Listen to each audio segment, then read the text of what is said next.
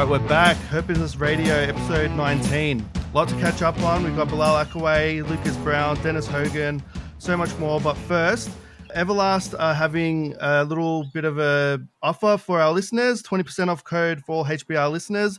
To get that code, keep your eyes on the Ozboxing social media. And, you know, while you're on the computer, head on over to iTunes, give us a five-star rating because you love us so much. All right, I'm joined by Ben Damon, the classy one, and Jade Mitchell. How are we? Really good, uh, Mickey. Uh, you should introduce yourself as well, mate. Uh, Mickey Caparelli. Yeah, Give I should, but I don't need an intro. No, you need no introduction. Well, uh, thank you for mine. Uh, pleasure to be here with you. Um, it's been a little while since we uh, chatted last, but uh, yeah, plenty going on. Huge news for Bilal Akkawy. Um, and uh, some other bits and pieces happening all around the place. And um, yeah, our colleague Jade Mitchell just happy in retirement at the moment. oh, mate, I'm not happy at all. Um, oh, I'm happy with where I'm at. I uh, better, I'm getting better and better every every week as we go. I actually had my first pain-free proper boxing training session last night. Um, no niggles. It everything felt great. We're actually going to start sparring next week, so I'll be out of retirement in no time. So your shoulder's right. Good news. Yep, out of retirement just in time to um. Should Bilal get past John Ryder, hopefully, hopefully Uncle Al and Bilal haven't forgotten about me, and we can get uh, get his first defence here and on, on Australian soil against me. Yeah, that would be good. I think he um, doesn't he have to fight Callum Smith though if he if he gets through. No, mate. Regular title can you? Oh, who knows what you do anymore with the um, the WBA. Um, yeah, it, it is a very confusing one. So he's fighting for an interim yeah, version of the title. Um, Canelo has that WBA regular title at the moment. There was some talk he may have vacated before this fight, but now he's going to hang on until after his fight with Danny Jacobs. Uh, the winner of John Ryder and Bill Akkawy um, will get an interim version of that belt. The uh, proper champion at the moment is Callum Smith. Uh, so, yeah, it is a reasonably confusing situation. But what it is, is uh, huge news for Akkawy, who is sort of hanging around. Um, there was some talk of various opponents. He was going to be on the undercard initially, then he dropped off it. Um, he was going to fight on the Thursday night in Vegas, in fact, but with David Lemieux injuring his right hand, um, Bilal Akkawy just down the list at the world number five and jumped straight into a huge fight and certainly the biggest fight of his career and the toughest as well. Uh, a really uh, winnable fight, you would think, because John Ryder, while uh, an extremely um, classy and difficult southpaw, is someone who does get hit a bit, and Bilal Akkawy, by all accounts, is uh, extremely powerful. So I spoke to him uh, yesterday, and over the last few days, we heard about this fight actually last Thursday, and it's just been sort of working its way out since then. And um, yeah, he's very confident because he said he's watched a lot of John Ryder. He does get hit a bit, and um, he thinks that being hittable against him means you are beatable. So uh, yeah, very best of luck to Bilal Akaway. Mickey and I will be over there for the fight, which is uh, you know, it was already exciting because of this huge Canelo v Jacobs fight, but now with an Aussie on the undercard and in such a big fight as well, it's uh, doubly exciting. Absolutely, massive opportunity for Bilal. Winnable fight. Um, John Ryder, since the Rocky Fielding loss, has been on a bit of a tear, knocking out Nielsen, then Cox, and then um, the Intercontinental Champion um, Sirotkin. Um, so he's in great form. Um, hopefully, Bilal can find uh, find Ryder's chin, and and um, that's all Bilal has to do. He just has to find you, and um, he does have that stopping power. So it'll be interesting. It's, yeah, I'm certainly interested. I'm I'm backing Bilal all the way. I really hope he gets the job done. I went back and had a look at um, Ryder against Billy Joe Saunders. It was a way back. I think it was 2013. But gee, that was a good performance from him. And Billy Joe boxed really well, um, started strong, and, and then Ryder came back. Uh, Billy Joe sort of got back on top again, and then Ryder finished like a steam train. And um, it was a really strong performance. And then you go all the way to that loss to Rocky Fielding, which was a split decision and another really tight one, and again for a version of um, the Commonwealth title. And uh, yeah, he he's um, he sort of seems to have abilities in, in, different types of fights. And as you mentioned, his last three fights, he's um, he's shown that he's a banger as well, and he just uh, mowed down a few uh, pretty uh, pretty pretty convincing opponents as well. They weren't um, easy beats by any stretch, but he's been in, really good form. And I guess the question mark around Bilal Akkawy is the standard of opposition that he's been in against uh, in recent times. He's sort of been nursing that world um, ranking a, a, little bit, or at least his team has been, and uh, hasn't been in probably the toughest of fights, but he has been winning them. He's got that world ranking still, and they've been waiting for an opportunity like this and now they have it. So uh, hopefully the plan can uh, to, can go exactly according to what they've been attempting by hanging around against that level opponents, and, and maybe he comes in and sneaks under the radar. Yeah, well, I don't think I think Ryder's Ryder's team they'd be such a such a professional unit, and um, no one, if anyone is sleeping on Ryder at all, you're absolutely crazy. And Bilal has taken this fight only on two weeks' notice. So these are, I, the way I look at it, I see this as a tougher test for Bilal, taking this on two, on two weeks' notice, and Ryder's the real deal.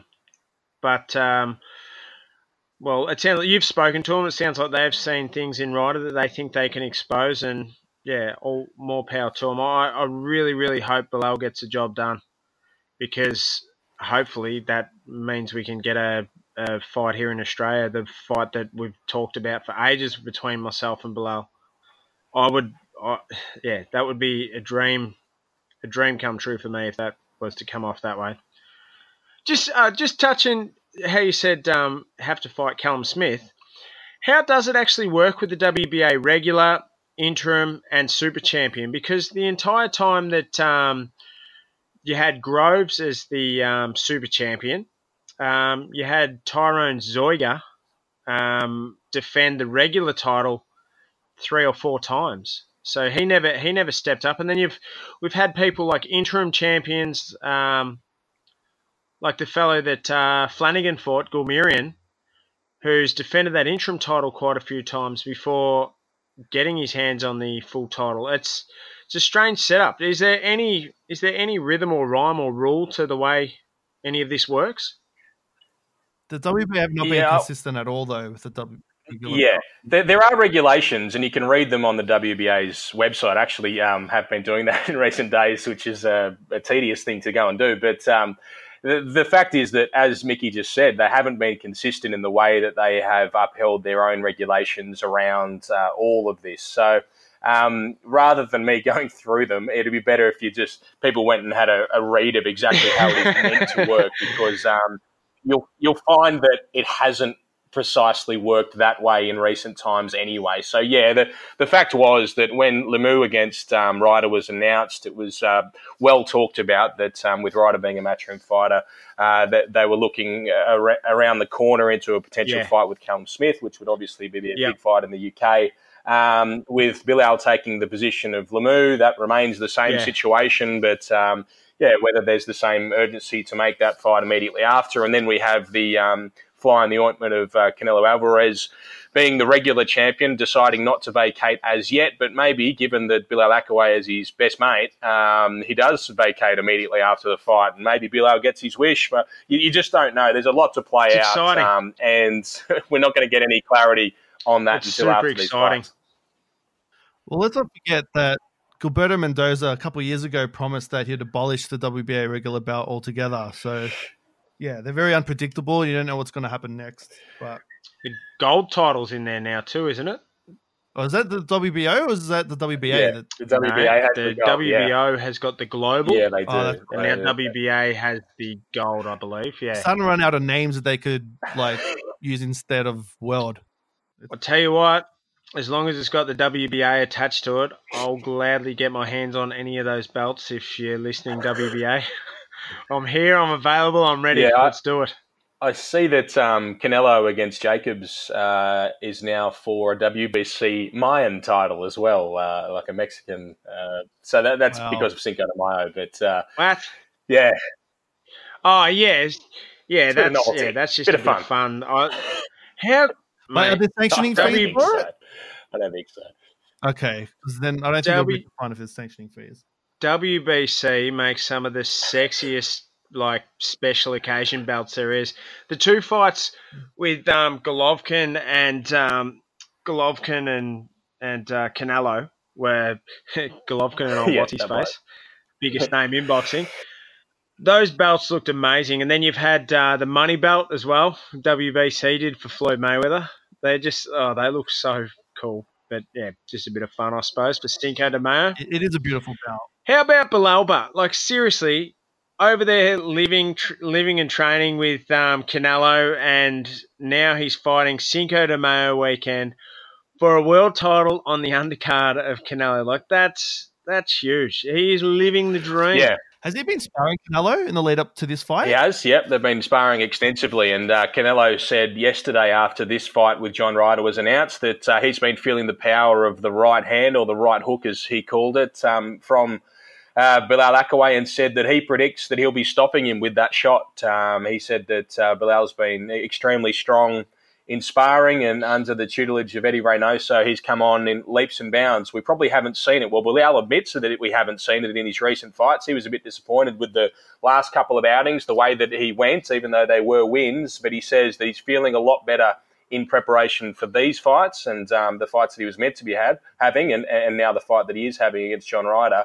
Um, so yeah, he's he's right in this fight, and he's in the perfect place. And um, obviously, as a 25 year old from Peakhurst in southwestern Sydney, it'd be quite a journey for him to head over there and fight on this undercard and to potentially win a version of a world title. It's um, it's a fairy tale story for him.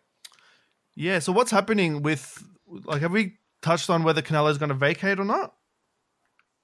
Well, we don't know. Um, so you would assume that he is, and uh, He did mention he wanted Kovalev. yeah, well, like who knows? Does he get Golovkin in September again? Um, who's fighting Steve Rolls? Like we, we don't know uh, what happens. Um, we're certainly not going to work it out here. Definitely not. Definitely not. But uh, yeah, it's an interesting situation and a lot of power in, in Canelo's court, obviously, as there always is. But um, maybe that association that he has, sharing a trainer and um, sharing all those sparring rounds, does help Bilal if he does get through this fight. But uh, yeah, first and foremost, he has to get in front of uh, the Southpaw John Ryder and try and give him another loss. And uh, he'll go in as an underdog, Akkawy, but um, yeah, we give him every chance. Yeah. Well, hopefully he can get the job done. Fingers crossed. Uh, last Sunday morning, early hours, very early hours, a very disappointing result for Lucas Browne. Did you boys stay up or get ear get up early for it? Sure, stay up. Stay Yeah, I up. went Jesus through. Christ, Mickey. Or maybe just after one of your benders, Jade. Yeah, Yeah, yeah, out on a, yeah, another bender. Yeah, um, no, I, I got up for it. There's no benders, thanks. Um, I don't do that. I don't condone that behaviour either, Mickey. I'm a Yep. professional athlete. Um, yeah, look, I it's such a shame. Like, Big Daddy was actually looking good. He's in far better shape than he was last time at the O2. Um, arguably won the first Rounds, yeah. couple of rounds, and um, yeah, then that body shot, mate, it uh, it was nasty, and uh, Yeah. that's all she wrote for the big guy, which is it's a shame, and that's that's boxing, mate. It is the cruelest sport in the world, and you land a shot like that, them's the breaks. Like there's no coming back from that. Um, hit him on the hit him on the on the sweet spot, and that um, that's yeah, all the hard work he's done, all the rebuild.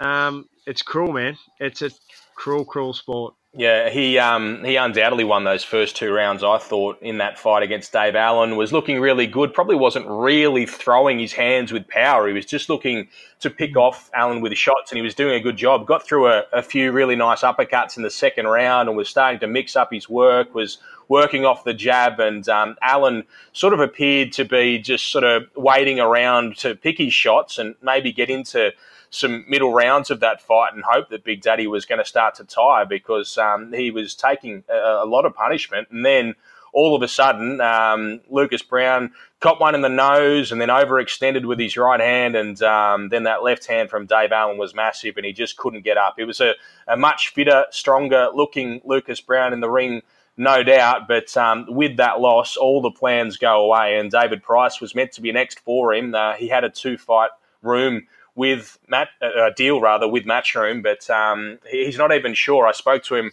uh, via message over the uh, from the other side of the world after the fight, and he said, "I don't even know what happens now. I'd have to check the contract to see if I still have that second fight, even though I lost." He, he's not 100 percent sure, but regardless, um, he was pretty adamant that he has no interest in retiring. He's 40 years old, and obviously a couple of uh, stoppage losses at the O2, but he said he's going to have two weeks off.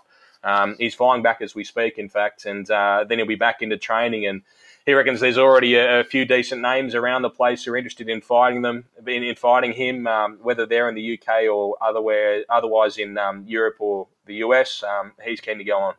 Well, the big fella's stock would have taken a, a bit of a hit, but we got to remember it's only his second loss. Former champion of the world, um, and this this I just look at this as unlucky. You were unlucky. You got caught. That's boxing.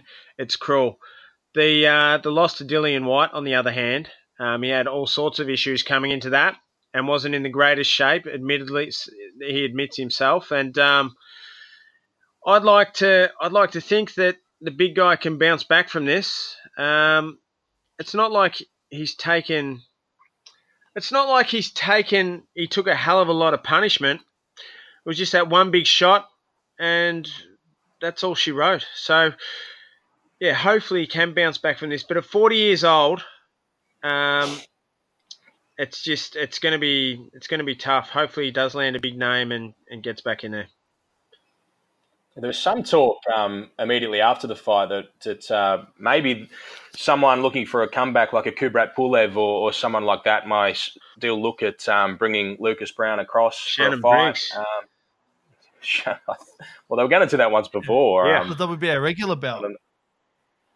Yeah. So, yeah, uh, who knows what can happen? But um, yeah, it was a bad loss, but uh, he was up and about and okay immediately afterwards. It was a bit less concerning than when um, we were ringside against uh, Dillian Whyte, uh, and that was a, a, really, really nasty knockout. While this one was painful, it was. Um, yeah, it didn't. Uh, it didn't have that sort of fear factor in it, like the Dillian Whyte knockout. That's for sure. Yeah, no, that's that's and that's that's a good thing. That was brutal, Dillian Whyte. But this one, like I said, I just see that as bad luck. It's a cruel, cruel sport.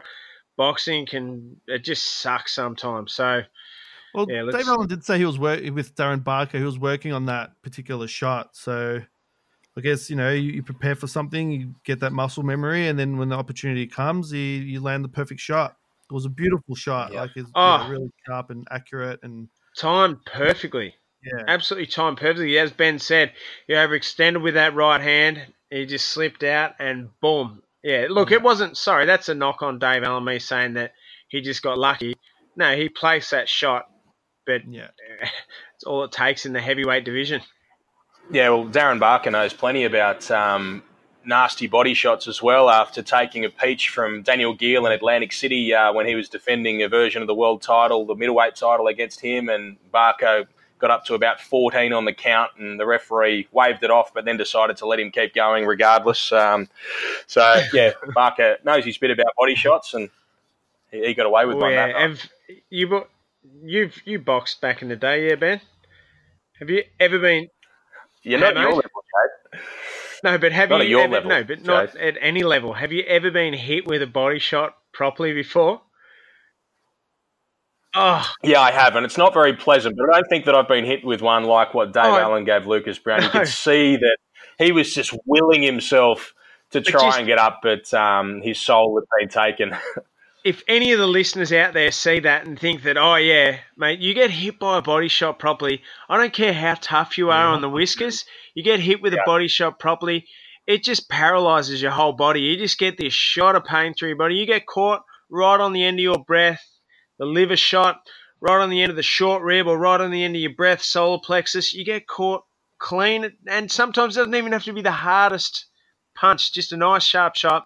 It just sends that shock of pain through your body, and you are paralyzed. It sucks. It absolutely sucks. it's awful. It's like Oscar De La Hoya against Bernard Hopkins always comes to mind when you think of like sickening body shots, and just the look on Oscar's face, just writhing on the, on the canvas just, in pain. If that doesn't tell you how bad body shots, I'm just are, laughing. Every one of my future opponents are just gonna fucking forget the head. Let's let's chop this bloke down with body shots.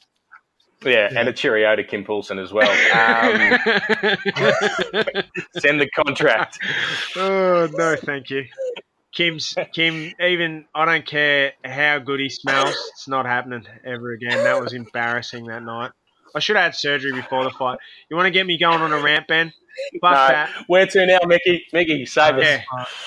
All right. Well, May 15, we've got a big card at the Star in Sydney. Tim Tszyu fights for the Aussie title against Melbourne boy Joel Camilleri. Yeah, very, very exciting. So Tim Tszyu headlining on main event for the first time, takes on Joel Camilleri who is the Australian champion. It's uh, for the promoter of um, Tim Tszyu, Matt Rose, and No Limit Boxing. The idea is to get the Australian title on their journey towards world titles. But uh, Joel Camilleri is extremely confident of an upset and of ruining the whole plan because um, he's been around a lot longer than Tim Tszyu. He's um, been there and done that. And Tim just having his 13th professional fight, there's a lot of expectation on him, particularly headlining a show like this. And it's a really strong undercard as well, and there'll be a big build up to it. So, looking forward to t- seeing Tim Tszyu in action against Joel Camilleri and um, just waiting to see how things go because, uh, well, Mickey, you've spent a bit of time with Joel the last few days doing some filming ahead of this fight. What did you make of uh, his levels of confidence? I thought that uh, he looked the part and he was he was talking the right sort of game when I saw him a couple of weeks ago. Yeah, he's in great shape as always. He's always in good shape. He's very confident. He, uh, he he truly believes he can cause the upset. And you know, one thing that people don't mention about Joel is that he's not a, he never steps away from a tough fight. He's always taken tough fights in his career, which is the reason why he has five losses on his record but he he believes in himself, and I think he's very tough, very durable. So it will be a real test for Tszyu and his power to to see how this fight transpires. Joel Joel for mine too. He's been around forever, and like Miggy said, he has taken real fights on throughout his career, and that's why he's got the five losses. But I really feel that Joel has learnt on the job as a professional, and as he's progressed, I, I feel he's hitting his straps now. And a fight like this, this opportunity, we're going to see the best version of Kamikayo. Um, he he um, he could spoil the party. Um, I know Tim is the favourite, but I just feel in his, especially in his last fight with uh, was it Ma? No, not Ma. Wasn't his last fight. Billy yeah. Lamov. Billy Lamov, but was a very inexperienced guy, and Joel just bombed him out of there. Joel's got a bit of power. I don't, I don't. That that to me wasn't all that impressive for me. Um, the one, the fight that really impressed me with Kamikaze is his two fights with Ma. Mm-hmm. Um, the first fight, he he did struggle with Ma a bit. The second fight, he was just a totally different fighter, and I really feel, like I said, he's learning on the job, and as he comes along, he's just getting better and better. It's taken him a little bit longer than others, but now you've also got to think too. His stablemate, the, the constant sparring he's getting now with Michael Zerafa, that's got to be helping him as well. That world class sparring week in week out. So I truly believe we're going to see the best version of Kamikayo, and he's going to test Tszyu. I think it's a great fight. Yeah, that's what makes it such an entertaining fight is that we just don't know how good Tim Tszyu is, and Joel Camilleri is exactly the sort of guy who's going to show you. Tim Tszyu has looked really, really strong throughout his career. He's 12 and 0 and 10 stoppages. And against Denton Vassell, who's a former Commonwealth champion and someone who'd had 30 fights going into the last fight that we saw Tim Tszyu in, um, that was his toughest test. And he just mowed him down in two rounds. Prior to that, he's had a couple of first round stoppages. Uh, he's been bashing everyone up, but um, he steps up to another level against the Australian champion. And with so much expectation and um, really the Australian uh, boxing community at his feet, Tim Tszyu uh, yeah. has to get through this one, and he doesn't just have to win; he has to look pretty spectacular in order to keep having these sorts of headliner fights. Um, so yeah, really exciting, and what they have done as well is put together a, a strong undercard. We're going to see um, Jai Opetaia, his opponent. Um, I don't think we can say just yet, but um, it's a strong one. It's a world rated opponent. Um, Jack Brubaker takes on Cameron Hammond, yes. which is a cracking fight. Um, really looking forward to that. Love that. There's there's all the other bits and pieces, some good names throughout the card as well. And we see um, former footy player Justin Hodges in his second fight and um, all those sorts of things that bring a mainstream audience. So it should be a good night, um, May 15, a Wednesday night on main event pay per view. Awesome. Awesome. Style wise, um, the main event for a pay per view, it actually makes for an exciting fight because Joel's someone who's tough, comes forward, like likes to fight, and you know Tim's got that power. So it, I think it's a good fight to satisfy all the fans across the board, not just the. Yeah, well, there was a few potentials. Obviously, um, you know, they, have been trying to make the Michael Zerafa fight. That couldn't be made. Uh, Dwight Ritchie was another name. That, that one couldn't be made either. And there were a bunch of other names, including some internationals. But um, Joel Camilleri in the Australian title, personally, for me, was the, the most appealing of the options. Um, the idea of the Australian title, if Tim isn't going to go on and you know have this um, four fight plan as he's talking about on his way to Jeff Horn, um, it's a really good first step. And Joel is someone who we know is going to be in there and, and trying to win, and who has a chance of winning as well. So yeah, it's a really uh, enticing fight. Um, looking forward to seeing how good Tim Tszyu is, and maybe it could be the start of something special, or otherwise it's just a really good story for um, a really good, honest Aussie fighter in Joel Camilleri. Yeah, absolutely. In his five losses too, he's never been stopped, so he's pretty durable, Joel. Um, Joel. So it's yeah, it's just got all the makings of a great fight. Has he even been dropped? Um, I don't think. I'm not. I don't think he I'm has. not sure.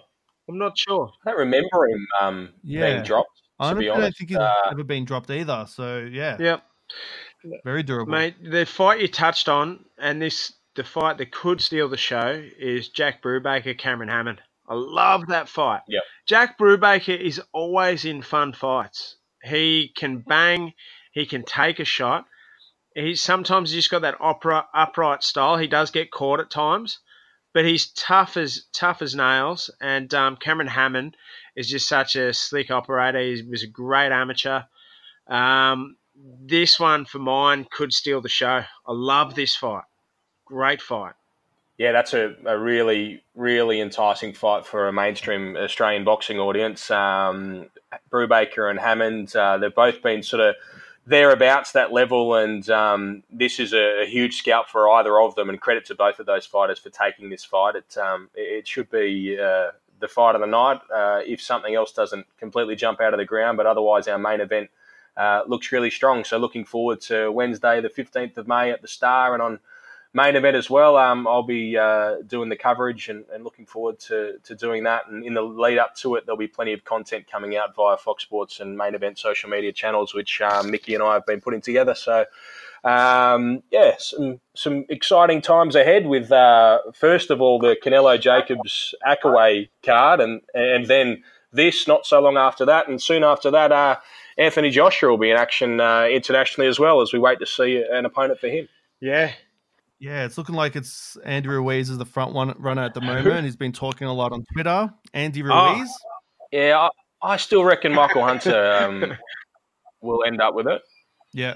Um, what's happened to you? Oh. Um, yeah, yeah, Andy Ruiz. Um, yeah, he put himself in the frame with a, a big win uh, on the weekends, but um, it just feels a little bit more difficult to make that fight. Whereas Michael Hunter, he's such a good story. Um, you know, he's sort of come in as a late replacement in a couple of fights on matchroom shows and um, looked devastating and stopped opponents. And to get through to this fight, you could make a bit of a story out of it, particularly um, given who his dad was and and all the bits and pieces around him. But um, yeah, he, he is essentially a cruiserweight, but he punches hard. And while there's four inches of height difference between them, maybe it's something different to what AJ has seen before. Um, but yeah, it could be could be any one of a, a number of heavyweights. But I, I tend to think that Hunter is in the uh, box seat at the moment. You could argue that Hunter's resume is as good or better than Miller's.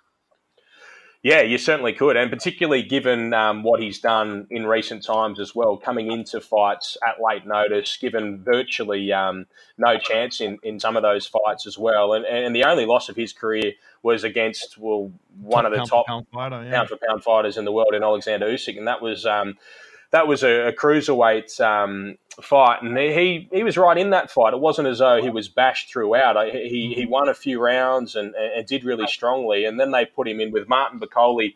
Um, who was 11 and 0 at the time, and he came out and stopped him at heavyweight, um, which was really the welcome to the party for um, Michael Hunter, and then he beat up Alexander Ustinov, who they let come out for a few rounds when he probably shouldn't have. So um, it, it's not the the strongest looking fight on paper, but you can understand why it might be enticing just because it's something different and because he's an American, which I think is very important given this is going to be at Madison Square Garden in AJ's uh, debut in America. Yeah, it'd be a shame. Yeah. It'd be a shame if there's just another Pommy heavyweight in there with him.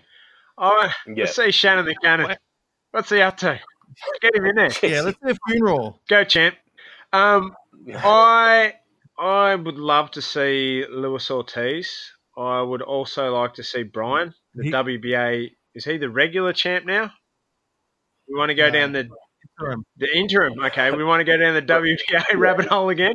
Yeah, Manuel Charr, their regular champ. Manuel Charr, regular. Yep. Um, Joe Joyce is gold. Uh, Trevor Bryan is uh, ranked one. I think he's got an interim. Who did you say is gold? fucking mess. Joe Joyce. Oh, Joe Lewis. Sorry, mate. Joe Lewis uh, doesn't have a belt at the moment. Uh, Michael Hunter's 12, Andy Ruiz is uh, 11. They'll struggle getting a sanctioning fee out of Joe Lewis.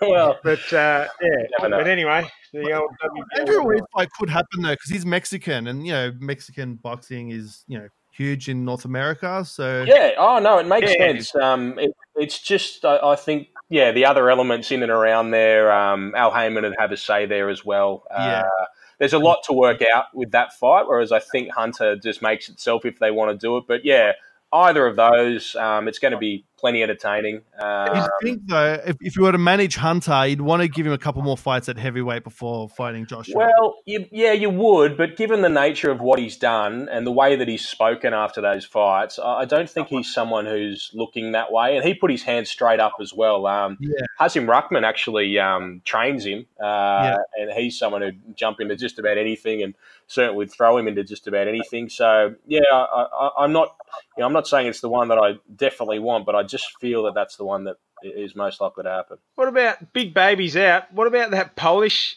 What about the Polish heavyweight who actually looks like a big baby? Um, what's his name? He was impressive. He, Yeah.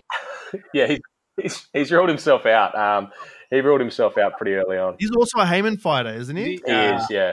Yeah, yeah he's, he's a Haymon fighter, and I think there's a lot of interest in making a fight between him and Deontay Wilder um, down the road. Okay. So that, that's probably For the way. Far less money, so that's a great business. yeah, but uh, Luis Ortiz has also ruled yeah. himself out, so he, he won't be having it. Yeah. Well, there we go. Well, it'll be very interesting to see. Maybe we get the uh, maybe we get Joe Lewis, the WBA gold champion. Yeah, maybe. Well, maybe. Let's yeah. see how we go.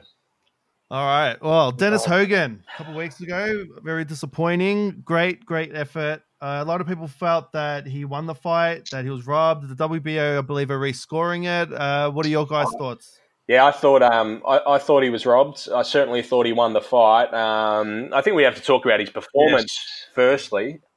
Yeah. Um, an incredible performance. To go over there against Jaime Munguia uh, was given no chance by pretty much anyone uh, and went out there from the first minute of that fight and looked really strong. Won the first rounds and boxed beautifully, uh, managed to spoil and, and, hit Munguia with uh, heaps of shots. And through rounds 9, 10, and 11, he hurt him in each of those rounds, which is just something that no one would have yeah. thought possible. So a brilliant performance by Dennis Hogan. And while it, it wasn't a, a, runaway victory, I thought that if that fight was in Brisbane, he would have won it by probably 10 rounds to two. Over there, I thought he maybe he would have got it by sort of 7 5 or maybe even 8 4. Um, maybe you could find a case for a draw if you're really trying to score him to Munguia, but the uh, cards were way off. And yeah, they've decided to to rescore it. Um, let's see what that does. There was a lot of controversy. There was no drug testing in the fight. Um, a, a, lot of bits and pieces happened, but uh, yeah, really unfortunate for Dennis Hogan. But while he was a nobody essentially in world boxing going into that fight, um, he is now most certainly a somebody, and yeah. he shocked everyone. He's better than I thought he was, and I've called most of uh, Dennis Hogan's sort of last 10 or 15 fights. And um, that was just an incredible performance. He is a, a legitimately top class boxer, and he won that fight. Well, that's the thing. Um, Hogan really rose to the occasion because even we said no one really gave him a chance, and even us guys, us, us three, if we're being honest, we knew that Hogan did have the tools to potentially do it, but my God, he did he ever rise to the occasion? I thought it was a brilliant, a brilliant performance. And the thing is, he's so crafty, like just constant movement. You've got Jaime Munguia who comes forward, and Anui Inoue who he fought um, before. He looked like a, a monster against him. Yep. They stood toe to toe and just went at it. stand toe to toe with a man like Jaime Munguia, you are in trouble. But Dennis Hogan, his boxing IQ, his continual movement, and he, he would yeah, footwork. his continual movement, his footwork was great. And the thing is, is there, he didn't allow any rhythm or rhyme for Jaime to get into. You could see he'd change direction as mm. soon as Jaime would go to adjust. He'd pop him, then he'd be straight out. He'd pop him again. It was just such a brilliant performance and just so smart by Hogan, and I absolutely love love that. Like that's it was just a clinic. I absolutely loved loved the performance. I love the movement. I love the boxing IQ. You could just yeah, it was sick. I'm such a Dennis Hogan fan now. Yeah, I think um, a lot of people around the world are now Dennis Hogan fans as well, and um, his stock has certainly increased in front of a mainstream audience, particularly um, in Queensland, because uh, it got a lot of mainstream coverage that fight, and given it was a robbery, and, and given how well he handled himself afterwards, and given obviously he has the same trainer as Jeff Horn and Glenn Rushton um, yeah, he, he's come right into the uh, public eye now, and um, I, I, hope that he gets a rematch against Jaime Munguia, and I hope that can be done here in Australia. But if Munguia goes up in weight, as there was a lot of talk that he would be doing, and then Dennis can can fight um, for a vacant title, then that would be just as good. Um, whatever happens from here, Dennis Hogan is uh, he's right there in world boxing. I think that this is a uh, perfect opportunity for him to step up in weight now because it was an absolute clinic by Hogan. And the thing is, is everyone buys these big punches, these massive punches. He's a monster. He's this. He's that. Smarts, Smarts beat him on the night, and that's I base my boxing off of that. Is off of movement and stuff like that. That that's why I love it even more. That really? Hogan he was the underdog, and everyone was so pumped up about Munguia. He's a monster. He's so powerful. He's this, he's that. He's going to destroy Hogan. And mate, with boxing IQ, smarts, continual movement, Hogan did not let the punches set. He didn't give him a chance to let his let his work go. He didn't. He didn't. Not once did he stand there and just trade with him. Everything was on Hogan's terms. Brilliant performance, Dennis. I'll tip my hat. That was yeah, that that it was. I actually thought of that afterwards. That that was porn for Jade Mitchell watching mm. Dennis Hogan's boxing performance against the Beast in that ring. That's the sort of stuff that um, big punches, that you just mate. love to see. Fuck him. Who cares about the Beast? Bring it on, mate. I love Dennis Hogan's performance. That's that's. I love that shit. It was awesome.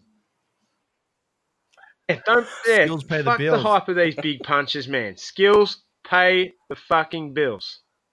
Zac Dunn, let's do it. so, okay, we get to Dunn later.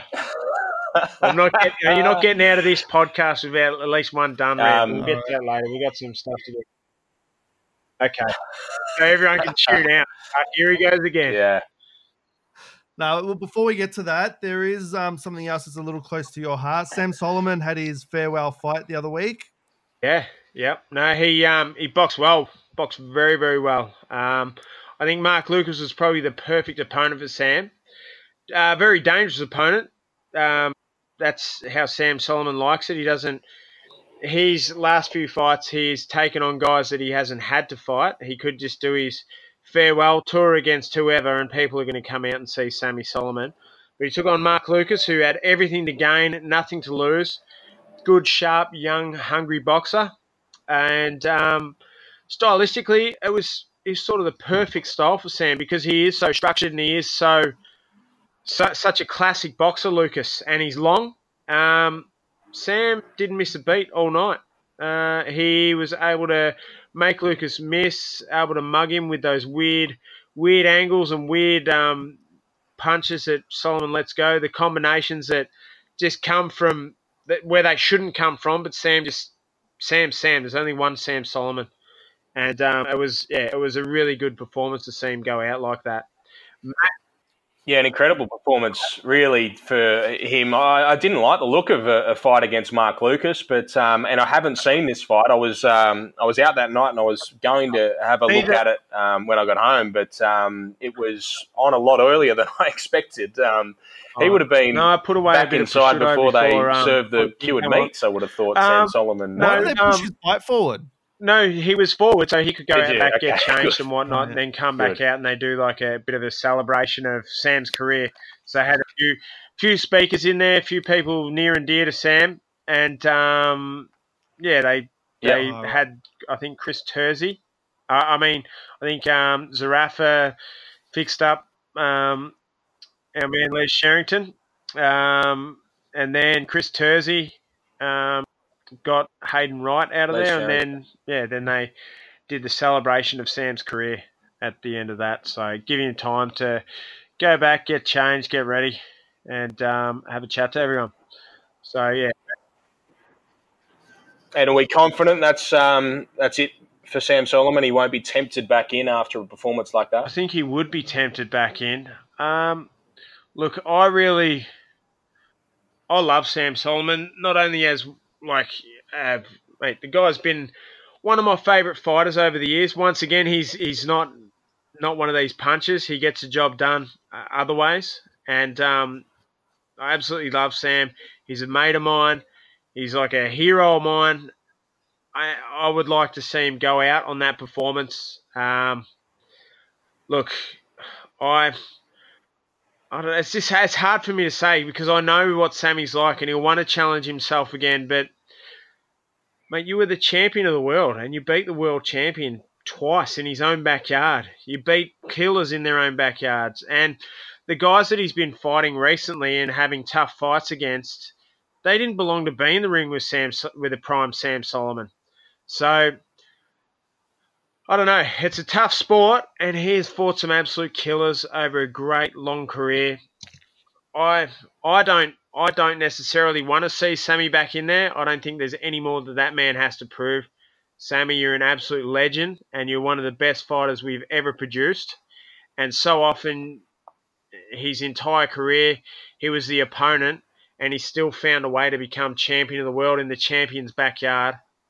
It's a great career why do you have to go on? But yeah, we'll see because he, he, he's yeah. Sam Sam. He's he's an absolute machine at the age of forty five. Still fitter than most fighters out there.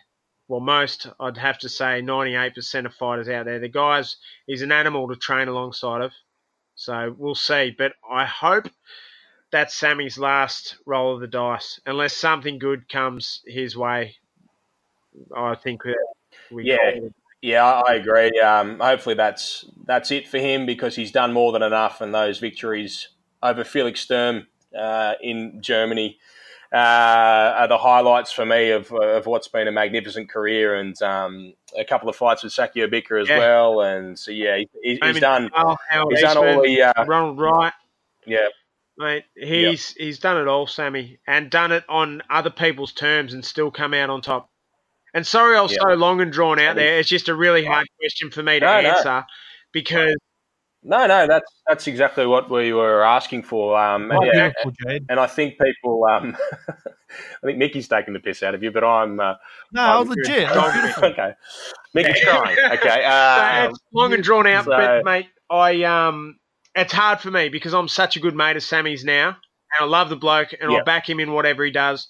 But I think you, if I could achieve what he had in his career, I'd gladly retire and um, drink all the brew beer Australia draft that I possibly could. Shout out to brew beer and Australia draft. yep, nice, nice. Speaking of um, long-winded Jade rants, Zac Dunn made quick work of Patrick Rockhold. Yep, he did. Um, Zac Dunn, arguably Australia's leading middleweight. Um, Definitely Melbourne. Well, I can argue with you about that. Don't you worry. Yeah. Uh, yeah, it, it was. Um, I, I, got to see this fight, and um, yeah, he took him apart. We pretty much expected that he would. Um, looked uh, a little bit of a flimsy world-ranked opponent, Patrick Rockhold, but um, gee, Zac just tore him to pieces. Uh, looked really strong, probably the best he's looked for for quite a while. Um, and I was interested to note that uh, after the fight, there were no signs of uh, Jade Mitchell. Did you see a little bit more than what you liked in there from nah, Zac Dunn? I just saw. I honestly, mate, I just saw the same thing. I saw they've paid money to get the weakest rated opponent that they possibly could. Um, Rockhold was a joke, mate. He got out of the ring. He quit and walked out of the ring. Um, I it just frustrates the hell out of me, mate. Zac, you called me out originally when I fought Kerry Foley. You said if I win, you'd like to fight me.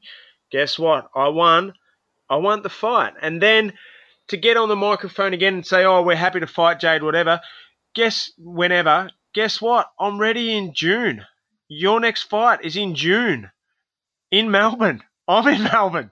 Fight me for Christ's sake. Let's just do it. Let's let's give everyone a good fight. I don't understand why we can't make this fight happen. You've said it that you'd like to fight me, but it's not happening. I spoke to Brian Amatruda today, and he said they don't want it. They don't want the fight. It's not going to happen. Look for something else. So it's just so frustrating for me. If you're world rated and I'm world rated, why aren't we fighting each other? Because you're trying to get other world rated fighters, the weakest links in the world ratings, which you did with um, Patrick Rockhold.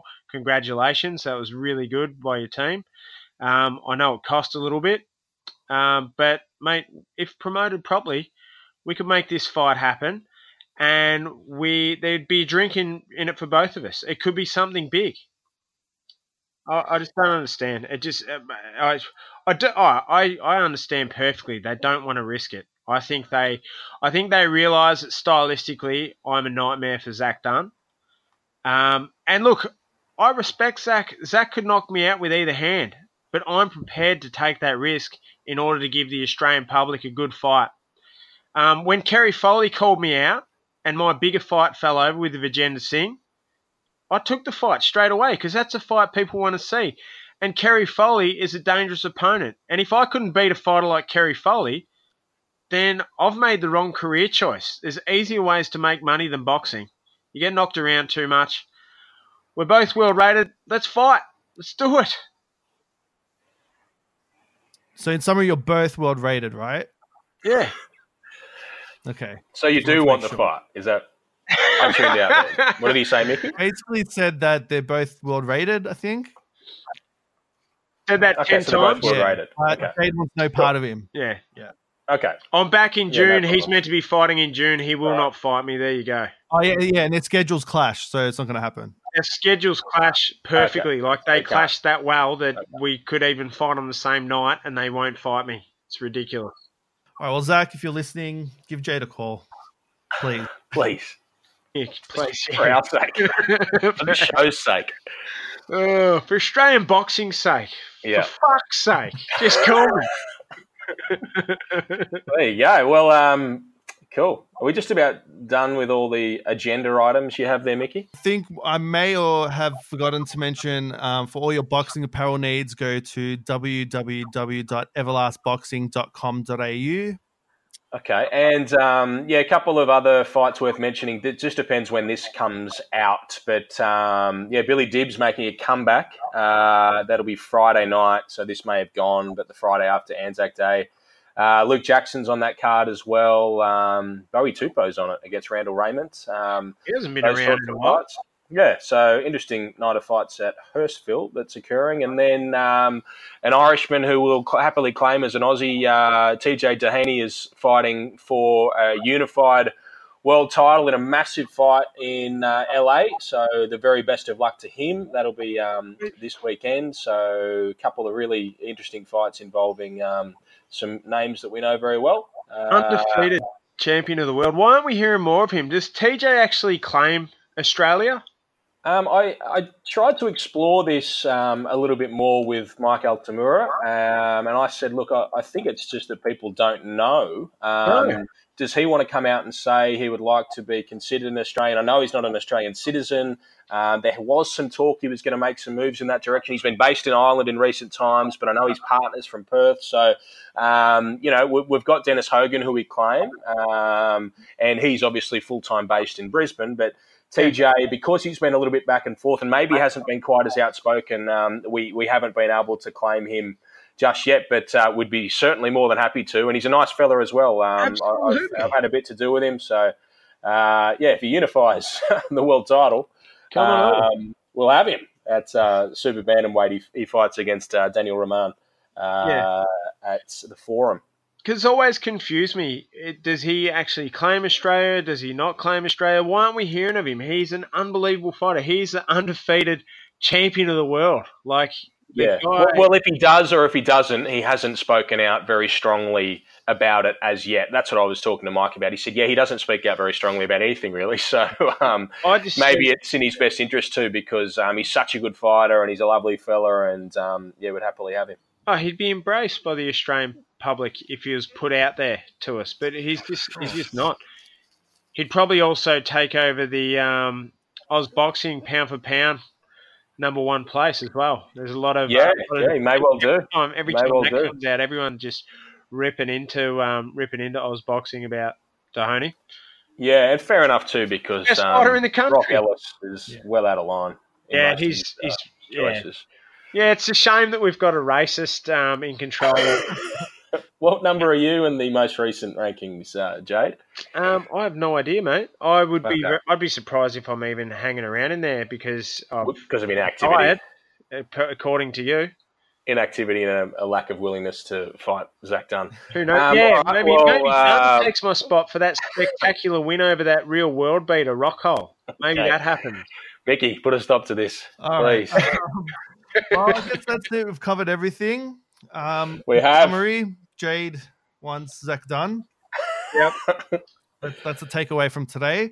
And Mickey, I'll see you in um, Las Vegas next week. Yeah, a few days to go.